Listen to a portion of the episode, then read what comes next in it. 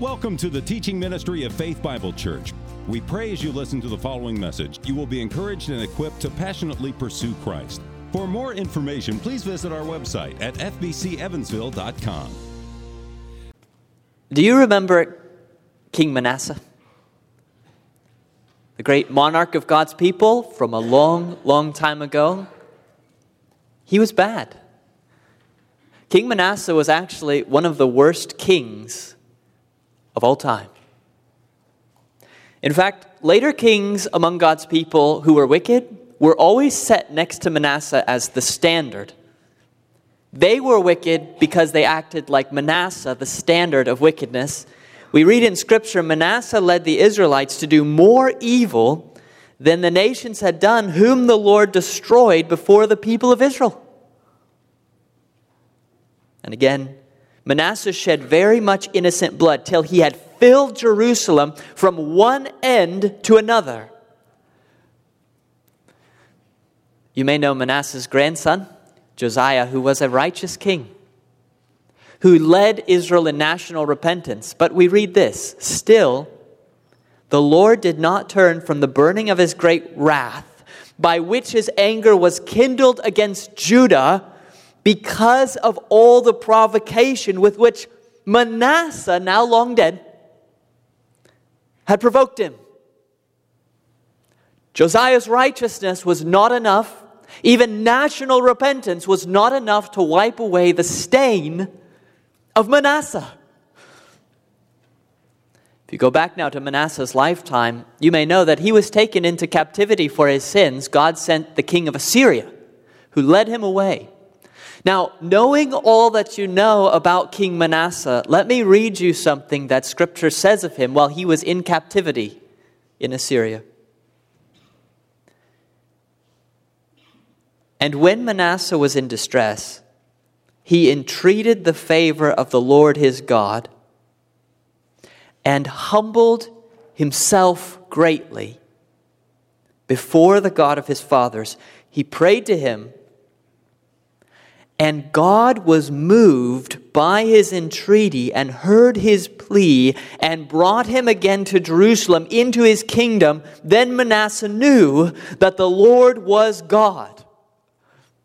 Manasseh, Manasseh, that we just talked about, that Manasseh humbled himself greatly. Why is this in Scripture, this shocking turn at the end of his life? Because God wants you to know that he loves humility. He loves it a lot. God opposes the proud, but gives grace to the humble. This is the one to whom I will look, says the Lord. He who is humble and contrite in spirit and trembles at my word. The sacrifices of God, says David, are a broken spirit, a broken and a contrite heart. Oh God, you will not despise, even in wicked Manasseh. God will not despise humility. The malicious capital of Assyria, which was the infamous Nineveh, when Jonah was sent to preach there to that evil place that in some hundred years would destroy the northern part of God's people, when Jonah arrived and the people repented, and the king got up off his throne and removed his royal robe and set out a decree, and they covered themselves with sackcloth. When they humbled themselves, you will not despise a broken and a contrite heart. And God did not destroy them with the wrath he said he would destroy them with because God loves humility. So much so that the reformer Martin Luther, if you ever study into some of his earlier writings, as the Reformation was breaking out, you know that justification by faith alone was that great doctrine upon which the church stands or falls, and Luther discovered it in Romans and the Psalms actually, but in Romans, justification by faith alone. But in some of Luther's early developing thought, it almost sounds like justification by humility which is not right. But you can understand his confusion as he was thinking through these things because every time he looked at someone justified by faith alone, there was humility. A key characteristic of God's people. He loves humility. What you're going to see in our text today is we are talking about the Philistines. Even in our day, if someone is a Philistine, that's bad. that's a pejorative. The Philistines were the enemy of God's people, pagans. They worshiped false gods, including Dagon, as we saw. They slaughter God's people. They continue to be a threat to God's people throughout 1 Samuel. We're talking about the Philistines, wicked as Manasseh. And when the Philistines humble themselves, God saves them because God loves humility. Let's see this in 1 Samuel chapter 6, starting in the very first verse.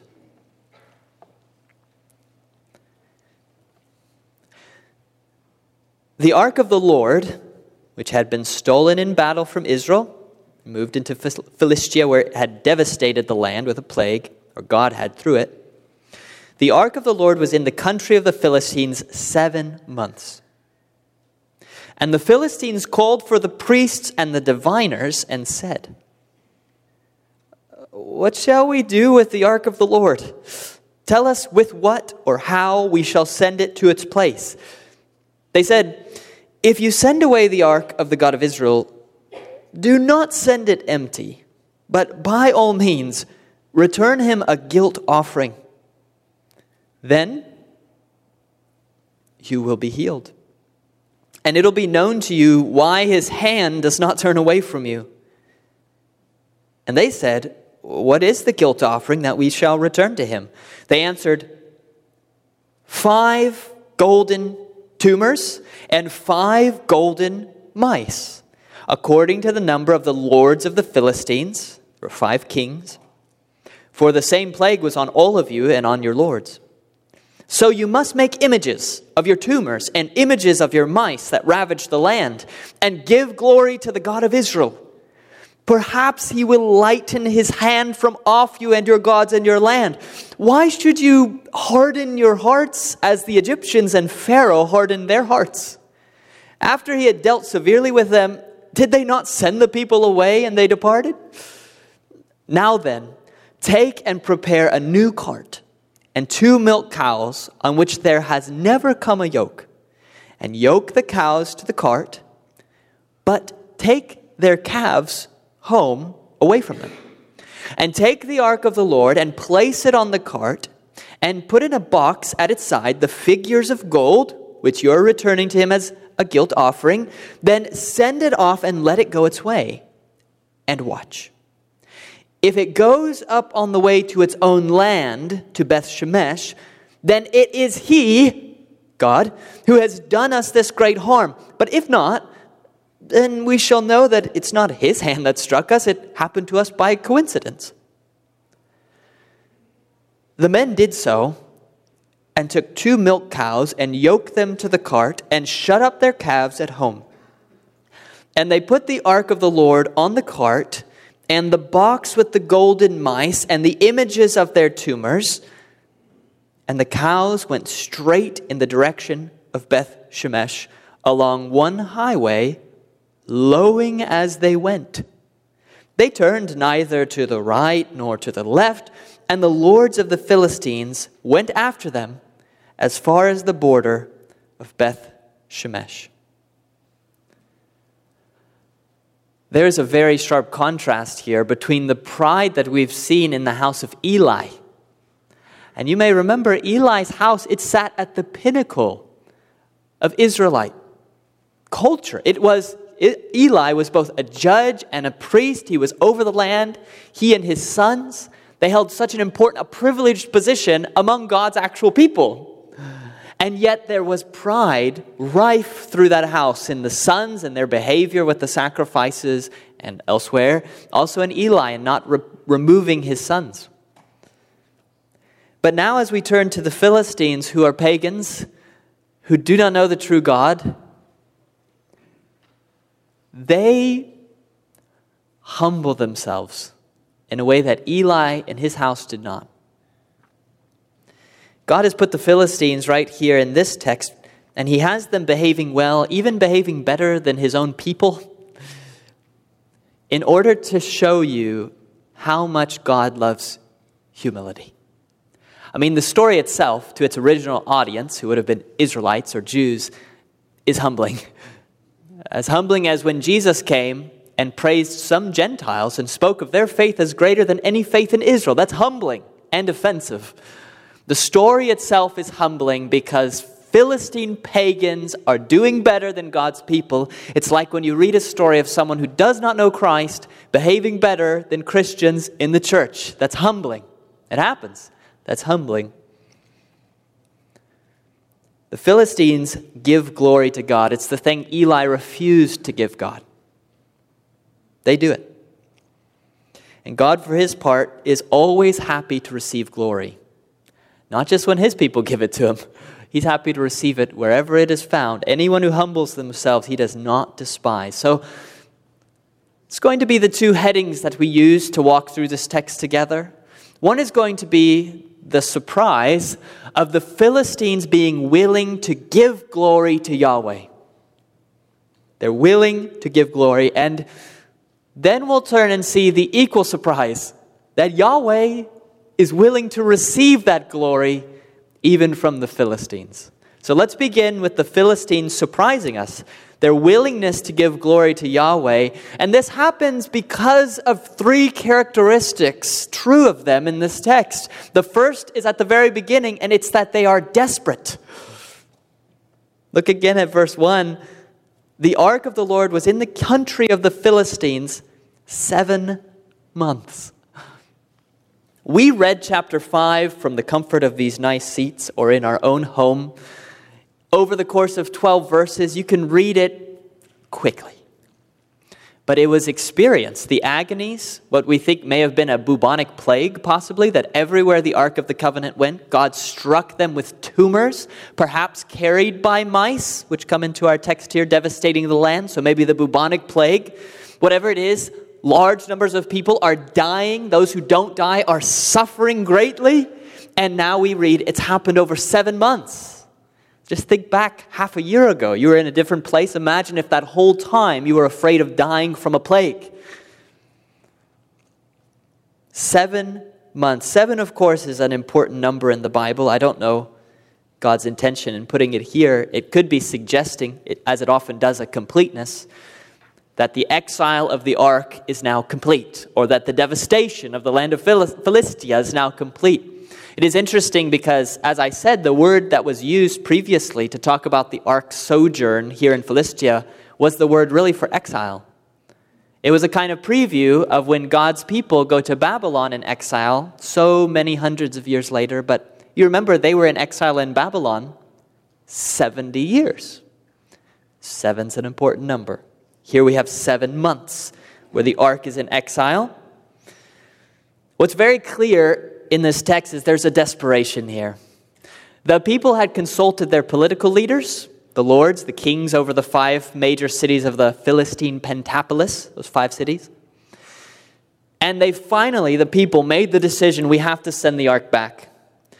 To do so, they don't turn to the kings. It was the kings who recommended just send it to another city, and it didn't work. So now they turn instead to the religious leaders in Philistia you see that in verse 2. The Philistines called for the priests and the diviners and said, We're going to send it back. We just need to know how. What shall we do with the ark of the Lord? Tell us with what or how we shall send it to its place. It is an amazing thing because there's literally nothing Israel could have done. As much as they longed for the ark of God, there's nothing they could have done to get that ark back. How would they ever convince the Philistines? They lost their army. How would they ever sway the Philistines to send back the ark? It would never happen, not in a million years. Seven months of God being in their land, and willingly they want to send it back. And their only question is how do we do it in a non offensive way to Yahweh? You know that desperation like this, for many of us, is the birthplace of humility. If you've never really been desperate in your life, then the temptation is to feel like you're fine. Whatever the challenges are that you're facing, you can handle them. Some of you may have more of a type A personality, and you can handle quite a lot of things. So if a trouble comes up, you just pedal to the metal and you deal with it, and you may have done so successfully for much of your life. But it is a gift of God when He allows you to fail at handling the issues that come into your life. When He allows you to realize that this is how large the circle of things that affect you severely in this life are, is, and this is how big your circle of ability is. That's true even when you're accomplishing many things, but it's not until God brings you to a place of desperation and you realize there's nothing you could do. What can the Philistines do so they just stop dying? They've exhausted their options. They've sent the ark everywhere. Finally, Ekron says, You can't send it here.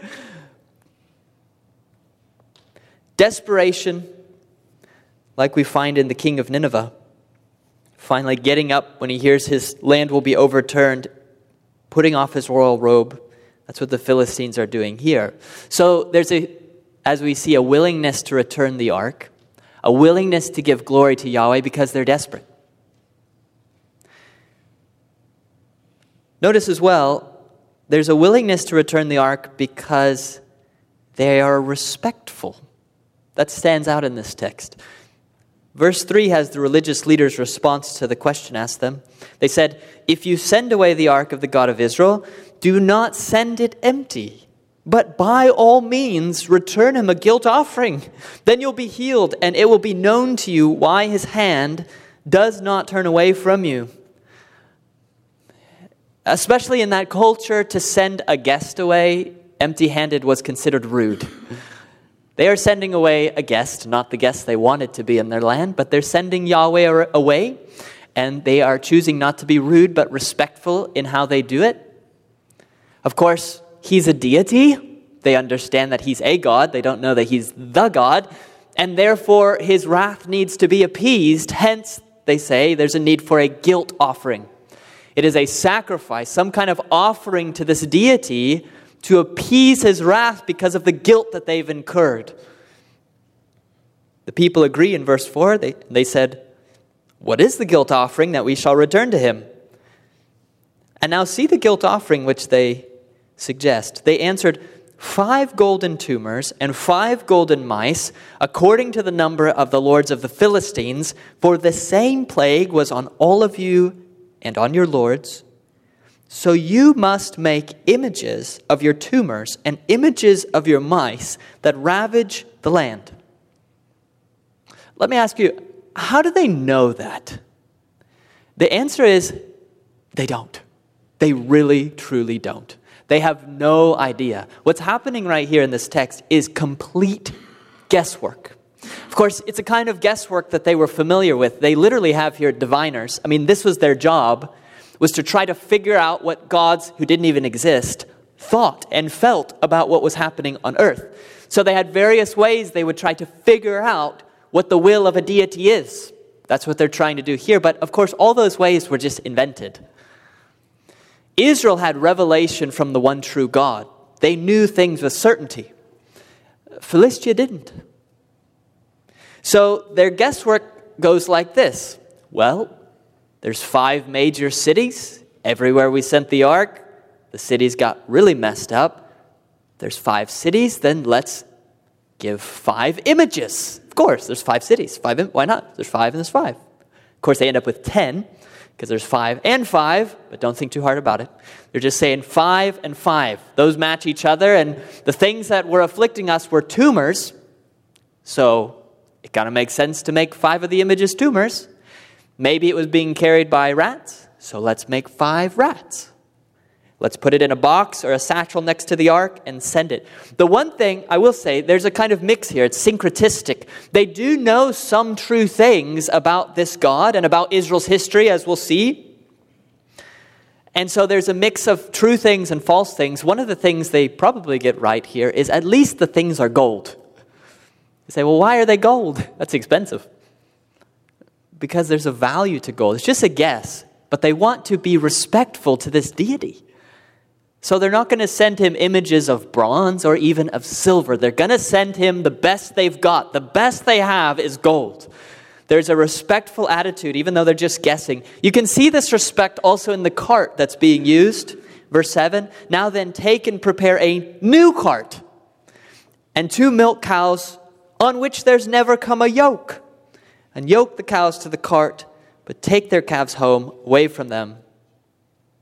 Now we know that one of the reasons for these milk cows is as a test to confirm whether Yahweh really is the one afflicting their land. So we'll return to that in a second. But even with their uncertainty, as they're guessing, here's gold, value to respect Yahweh in case it's Him, and also the cart. Notice it has to be a new cart. Why a new cart? Because if you use an old cart, what if this deity doesn't like something the old cart was used for before? So, out of respect, let's make sure it's a new cart. And the milk cows, let's make sure there's never been a yoke on them. Part of that is for a test. If you've never been yoked, it's unlikely you're just going to walk a straight line. So that'll confirm this is Yahweh.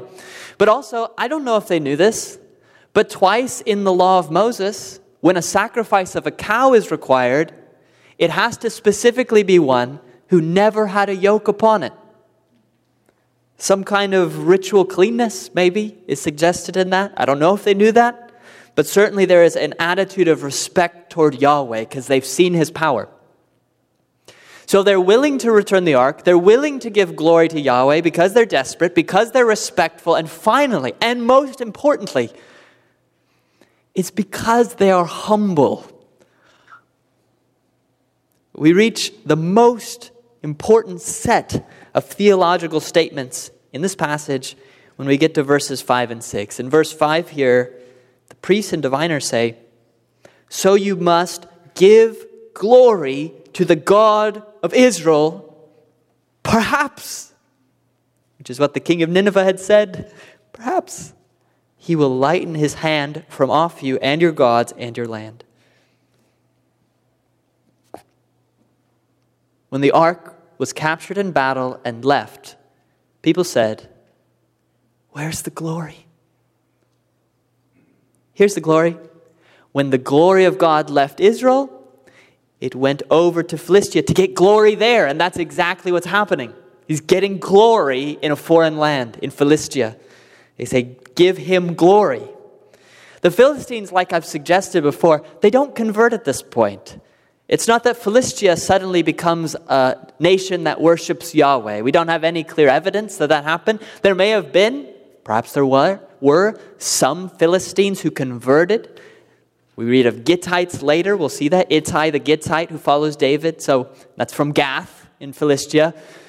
And 600 men with him. So some may have converted at this point to Yahweh, but by and large, that was not what happened. Just like Nineveh that turned to God and then later was wicked again. So we don't see this as a conversion of the whole nation. And yet, even that being the case, when they humble themselves, pagans, when they, the Philistines, humble themselves before the Lord to give him glory, he hears, he receives the glory. He lightens his hand off of them. God responds to their humility. I mean, all of us would rather keep the glory for ourselves, even as Christians. Look, we want to keep the glory for ourselves. And glory is when you are of such a person and you do such things that people look at you and are amazed.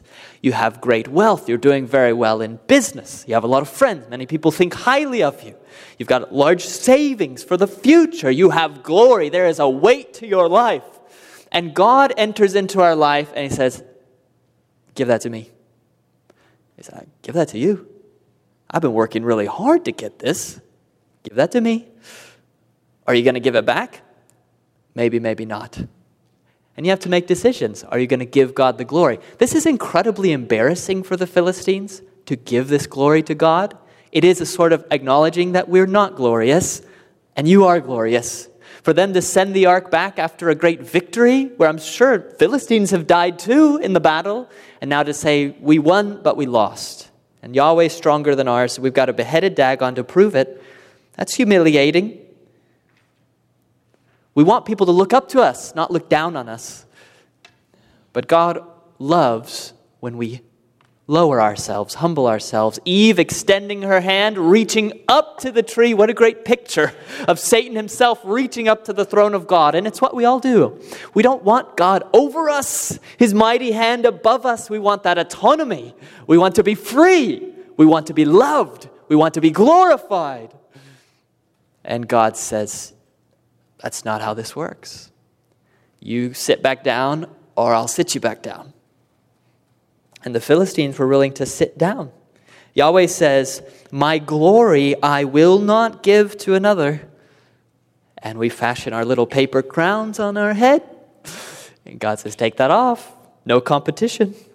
The Philistines are willing, at a point of desperation, to take off the paper crown and simply acknowledge that Yahweh is too strong for them. You can also see their humility when you go to verse 6. Why should you harden your hearts as the Egyptians and Pharaoh hardened their hearts? After he had dealt severely with them, did they not send the people away and they departed? God's hand was against Egypt and Egypt's gods, we read in Scripture. A mighty, strong, hard hand against them, crushing the land like this. And Pharaoh, you remember, stiffened his neck until it broke. He would not relent and send God's people away. And what ends up happening? Even Pharaoh's own servants tell him in the end, Let the men go that they may serve the Lord their God. Do you not yet understand that Egypt is ruined? He didn't understand.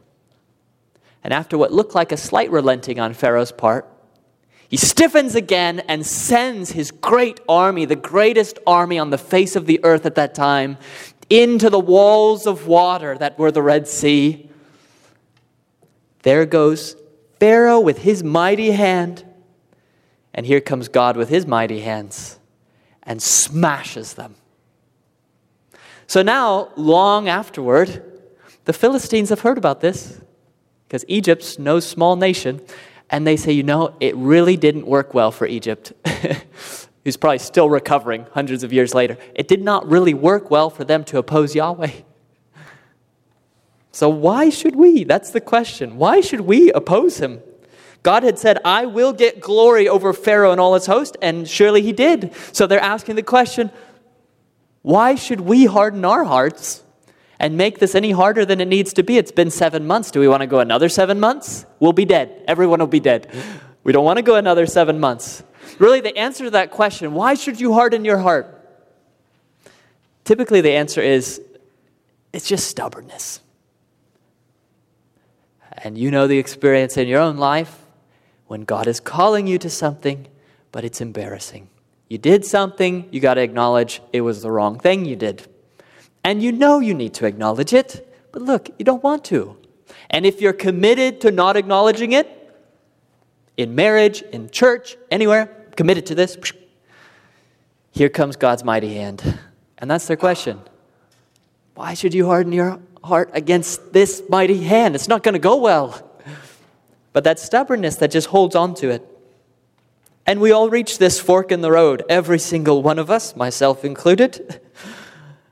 And you may be at one of those forks. If, if you don't know Christ, that fork in the road is where the cross is set before you. And God says, I will forgive you for your life of rebellion against me. But this is the way you do it. You humble yourself like a little child. It's the only way. And you trust in my provision and not anything in you. You trust in my provision only. You got to give glory to Yahweh bow the knee, get off your throne. If you do it, salvation. If you don't, the way of the transgressor is hard. Or it may be that you're a believer and the discipline of God presses against your life like a mighty hand. Let me just ask you the question why should you harden your heart? What revenue? What return are you going to get on that investment? It will only make your life worse and worse. It's what Jesus had said to Saul, It's hard to kick against the goads. The little pokey things they use for the cattle to move them along. And if the cattle kick the goads, you just get stabbed by the goads. You thought it hurt to be pricked, it hurts a lot more to be stabbed. Is that where you are this morning? With the goad behind you, needing to surrender that unsurrendered part of your life to Yahweh, but you don't want to. Why? It could be stubbornness. You might think it's too hard. What's required of me is too hard. But you know what's so much harder is not surrendering it and having the hard and heavy hand of God against you, whether for discipline or judgment. It's like Naaman the leper, where if he would just dip seven times, just dip seven times, he'd be healed. If God had required of Naaman, the leper, captain of Syria's armies, to do something hard, he'd do it, because then it's like, yeah, I did it. But since it's an embarrassing thing, go dip out there in the water seven times, he won't do it. He almost keeps his leprosy for life out of mere stubbornness till his servants intervene. It would be good for all of us in this case to be like Philistines. Why should you harden your hearts? So they actually soften their hearts. Out of desperation, with respectfulness, here with humility, they are willing to give glory to Yahweh. Now, that is the first part of this message and this text. The second is when they give glory to Yahweh, the amazing thing is He's willing to receive it which is where we turn now, it is equally surprising that he would receive it. And I say that because, to be frank with you, the offering that is given by the Philistines, that is recommended by their diviners, is terrible. I don't know if you saw that. It's really bad. It's a really bad thing to offer to Yahweh. First of all, just in verse 2, we begin with the fact that they are diviners, which are bad. Uh, priests, we understand in Israel, of course, these priests were priests of false gods, bad. And then diviners was actually forbidden in the law of Moses. There were not to be any diviners. If you're wondering what a diviner is, we actually read something of their practice in Ezekiel, speaking of the king of Babylon when he's practicing divination. It says, quote, he shakes the arrows. He consults the teraphim. He looks at the liver. If you read that in your read through the Bible in a year, maybe you wonder why he looks at the liver. But these were practices developed by the nations that did not know Yahweh, diviners trying to guess, trying to figure out the will of the deities. Something bad happens, the crop fails, now you turn to the diviners and you say, You guys need to figure out what is wrong. Why is there a God angry at us? Well, of course, they don't know why, and Yahweh hasn't told them. So, what they do is they come up with stuff. So they take some arrows, shake them around, throw them on the ground. They fall in a certain pattern. We sinned. you know, that's what you do. Or you cut open an animal. And this was widespread in the ancient world. You cut open an animal, pull out that liver. It's kind of like palm reading for modern fortune tellers, based on you know this direction, that direct direction. Pattern on the liver of this animal. We're innocent. So that's what the diviners were. It was basically an attempt to get revelation from the gods apart from Yahweh. And therefore, Yahweh would not accept that. And he expressly forbade it in Deuteronomy 18. He said, There shall not be found among you anyone who practices divination. For whoever does these things is an abomination to the Lord. The next time we find a diviner in 1 Samuel, it's in chapter 28. It's the witch of Endor not a reputable figure. So that's the first problem is it's diviners who are an abomination to the Lord. Now, what's interesting with these diviners is they do know something about the true God. You saw that in verse 6, they talk about Egypt. They know something about him. But not having the law, they are, as I said, just guessing. It's all guesses. How do we appease the angry deity? So you get to verse 5, and they say, We've got the perfect idea. You must make images. well, that's not a perfect idea at all. That is actually expressly forbidden many times by Yahweh. He does not like images. His primary anger, his anger is primarily against images. They don't know that. Got to make images. So, well, hold up. Philistine diviners say, well, listen, listen. Yeah, they are images. Okay. Didn't know that was bad. Now we do. Okay. But listen, hear me out images of rats. also, not aware that rats are an unclean animal to Yahweh, forbidden from sacrifices. Didn't know that. Okay, well, tumors? not a great idea either. So, a nasty part of the body there, unclean animals, and their images on top of that, they put the ark on a cart, and you, as Bible scholars, have an advantage that they didn't because you know that later in the career of David, when he plans to bring the ark into Jerusalem, he sets it on a cart And Uzzah, one of the drivers of the cart, is killed because you are not allowed to put the ark on a cart. You're supposed to put golden poles in the side and carry it on your shoulders, and only Levites, only Levites. These are Philistines. It's on a cart. So God's people, Uzzah at least, will die because of this very practice later. And then on top of everything, the cherry on top is that poor Philistines, in a sense, they're also holding out the possibility that Yahweh isn't involved. you know, I don't know in their own minds, you know, Dagon fell just right. I don't know how they justify that. You know, he fell just right and his hands just popped off. His head popped off on the second day. But you do see that because that's the point of their test. Verse 7 Yoke the cows to the cart, but take their calves home away from them. And then verse 9 explains that. Watch, if it goes up on the way to its own land, to Beth Shemesh, then it is he who has done this great harm. But if not, then we shall know that it's not his hand that struck us. It happened to us by coincidence. I mean, it's a good test because if they're, they've never had a yoke, they're not going to go straight. So the test is they got to go straight on this road, and their calves are at home, so it'd be very unnatural for these cows to take that cart and go to Beth Shemesh, the nearest city there in Israel. So it's a good test, right up the Sorek Valley from Ekron, take you right up to the city of the Levites, Beth Shemesh. So it's a test in that way.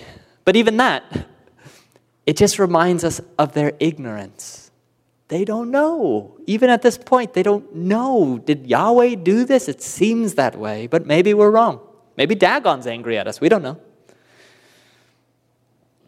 That is why it's so amazing when you put all of that together that God condescends to accept this offering and to receive from them the glory that they're trying to give to him. See it again in verses 10 to 12. The men did so and took two milk cows and yoked them to the cart and shut up their calves at home. And they put the ark of the Lord on the cart and the box with the golden mice and the images of their tumors. And the cows went straight in the direction of Beth Shemesh along one highway, slight incline there, going up, lowing as they went Probably because a force outside of them is forcing them that direction. Maybe they're lowing for their calves. They turned neither to the right nor to the left, and the lords of the Philistines went after them as far as the border of Beth Shemesh. We'll see more of that next week. Why would God let this little scheme work? and then why would He lighten His hand after this abomination that they've offered to Him? Because God loves humility even when it's in Manasseh, uh, even when it's in the Philistines, even when their attempt to give God glory and to humble themselves is imperfect to say the least. Still, it's the humility that God sees, and He's willing to receive glory as they offer it to Him. God has never yet rejected anyone who has humbled himself or herself before Him. Not one person. Believer, unbeliever, someone who truly humbles themselves before Yahweh is not immediately destroyed, even if that would have happened otherwise. There's a relenting that God is willing to do. Manasseh, Nineveh, all sinners, all of us who have turned to Christ. This humility. What is God's hand pressing you to do today? There it is, pressing.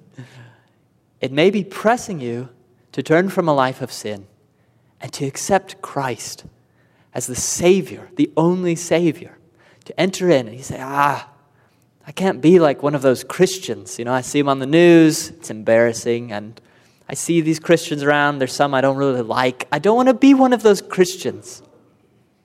Would you die for that forever? Don't let stubbornness keep you out of literally paradise. Paradise. It's yours. It's free. There's Christ. Trust Him. It's yours today. But you have to give glory to Yahweh and not keep it for yourself. You may be a believer, and it's the Spirit of the living God who's been prodding your conscience, and you're trying to suppress it, but you know it's wrong what you're doing. And you're trying to suppress it, and you're thinking, I just can't surrender this part of my life Listen, you've got to surrender this part of your life. Don't you see that Yahweh, He is good, He is loving, He is merciful, He receives us in our weakness. He does not accept competition. Even in His children, He wants an entire loyalty from us, a devotedness from us, just like He gives to us, and we return it to Him. And therefore, humble yourself under the mighty hand of God, and He will exalt you at the proper time. And if that's scary to you, cast all your cares upon Him because He cares for you. Whatever you do, give glory to Yahweh. Humble yourself, and He will receive it.